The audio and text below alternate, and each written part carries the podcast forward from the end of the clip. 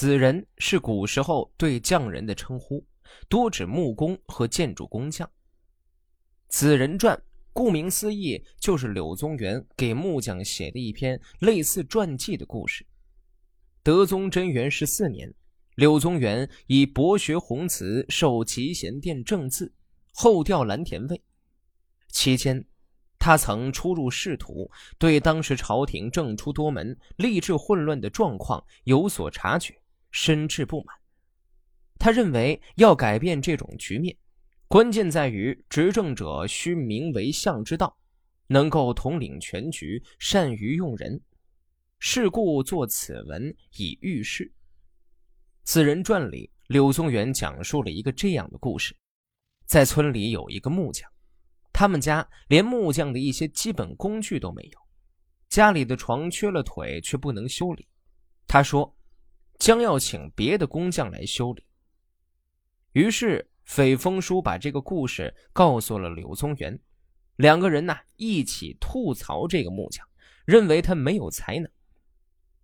过了一段时间，这位斐叔峰经过邻村的时候，看到这位木匠在指挥一大队工匠修饰官衙的房屋，所有的人都听他的号令，而建起壮观的高楼大厦。斐书峰围绕着一看，感到非常的惊讶，这才知道这位木匠技术的精湛和伟大。柳宗元讲这个故事，并不是为了讲这个匠人的技术有多么的厉害，他是以这匠人之道来阐述治国之道。修房子和治国看起来是两件风马牛不相及的事情，但其本质啊，其实是一样的。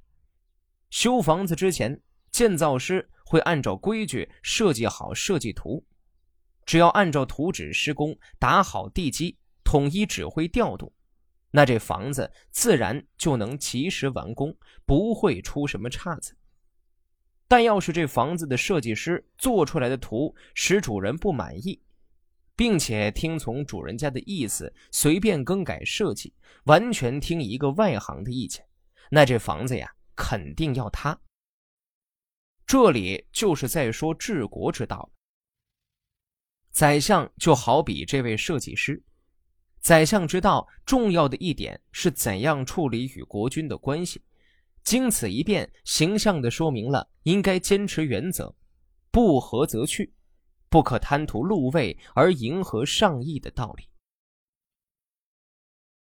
裴风叔的家在长安城内光德里，一天。有个木匠来敲他的门，希望能租一间空屋居住。这位木匠持有巡影、规矩、绳墨，但他居室中却不存放磨砺、砍削的工具。问他有什么本领，他说：“我善于估算木材，根据房屋的规模，选用高深、圆方、短长适当的材料，分支指派工匠们干活。没有我。”大家连一间房子也造不出来，所以我在官府做工，工资是一般工匠的三倍。如果在私人家做工，我收取工钱的一大半。一次，我走进他的房中，见他的床缺了腿，却不能自己修理，说要请其他工匠。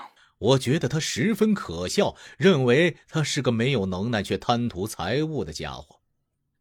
后来，京兆尹将要整修官署，我去探望，只见那里堆积了许多木材，集合了一群工匠，有的拿着斧头，有的拿着刀具，都面向那个木匠围成一圈。那木匠左手拿着引绳，右手拿着杖，站在中间。他估算房屋的规模，审查木头的用场，然后举杖一挥，说：“用斧头。”那些拿斧头的便跑到右边，又回头一指，说。用锯子，那些拿锯子的便跑到左边。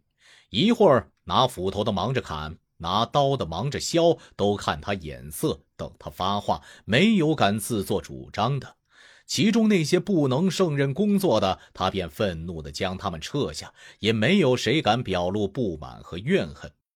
他在墙上画出的房屋的图形只一尺见方，却能详尽周到地绘出它的规模，计算出房子的一毫一厘，据此建成大厦，竟没有一点出入。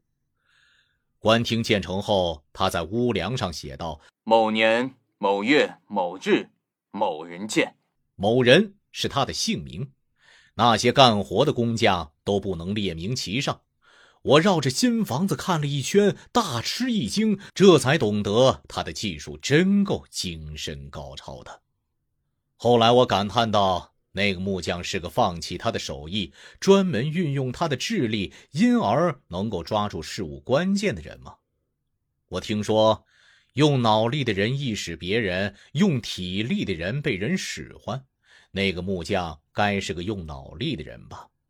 有技能的具体操作，有智慧的只管谋划。那个木匠该是个有智慧的人吧？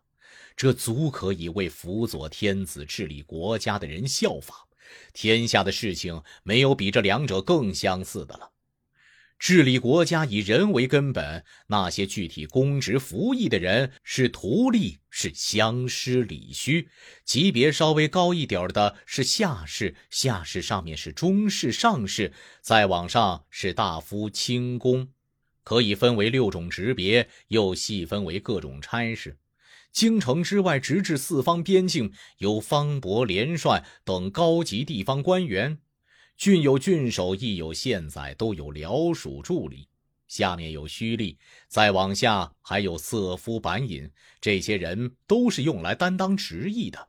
就像工匠们各有技能，凭自己的手艺吃饭一样，那辅佐天子治理国家的人推荐并委任他们，指挥并使用他们，梳理纲纪而进行增减，规范法制而加以整顿。就像那位木匠有规矩绳墨用来确定格局规模一样，他选择天下的人才，使他们能够称职；他安顿天下的百姓，使他们能够乐业。他看了京城，便能了解乡村；看了乡村，便能了解丰邑；看了丰邑，便能了解全国。那远近小大的地方，他都可以手拿地图考究出来。就像那位木匠在墙上画好房屋，按图建筑即可取得建成的功效一样。有才能的人按正常途径推荐他，使他不必感激谁的恩德。没有能力的就把他罢免回乡，也没有谁敢怨恨。他不炫耀自己的才能，不夸大自己的名声，不亲自干琐碎的小事儿，不侵犯各级官员的分内职权，每天只是与天下的杰出人士讨论治国的重大方针。就像那位木匠善于指挥众工匠，而不夸耀自己的手艺一样，这样才算是找到了做宰相的正道，整个国家也就得到了治理。找到做宰相的正道，国家得到治理之后，全国百姓都会敬仰的说：“这是我们宰相的功劳啊！”后世人追念他的业绩而羡慕的说：“那宰相真有才能啊！”有些谈论殷周之治的读书人，只称赞伊尹、伯乐、周公、少公；而那些从事各种具体事务的官员，虽然终日辛劳，却在史书上没有记载。就像那位木匠在屋梁上写下自己的姓名表功，而那些干活的工匠却不能列名一样。伟大呀，宰相！通晓这些道理的只有宰相而已。那些不识大体、不懂要领的人与此相反，他们将公谨劳苦当作一心为公，把处理公文作为重任，炫耀自己的能力。夸大自己的声名，亲自去干琐碎的小事儿，侵夺各级官员的职权，包揽各种差事，在正式厅堂上辩论争吵，却忽略了重大长远的事业，这就是不通晓做宰相方法的人呢。就像木匠不知绳墨的曲直、规矩的方圆、寻影的短长，姑且夺过工匠们的斧头刀具来帮他们干活，活又干不好，以致把事情弄糟，不能取得成就，这难道不荒谬吗？有人说，那建房的主人如果为了表现自己的聪明，就牵制木匠的规划打算，不用木匠世代相传的技艺，却听信采纳过路人的意见。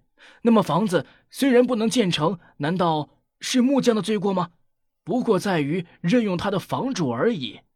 我说，不对。如果经过绳墨、规矩的测量，长短尺寸已经确定，高的地方就不能压低，窄的地方就不能扩大。按照我木匠的意见办，房子就能坚固；不按照我的意见办，房子就会倒塌。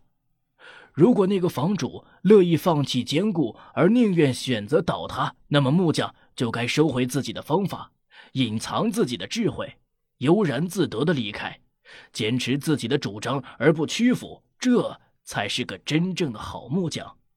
如果他贪图房主的财物，忍气吞声，舍不得离去，那就丧失了原则，屈从他人而不能坚持自己的主张，结果房梁被压弯。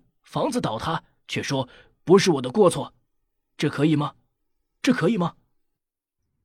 我认为那木匠的方法与做宰相相似，所以写下文章来留存。木匠大概是古时审查材料曲直、大小、长短等事态的人，现在叫做总工匠。我遇到的那位木匠姓杨，名字是钱。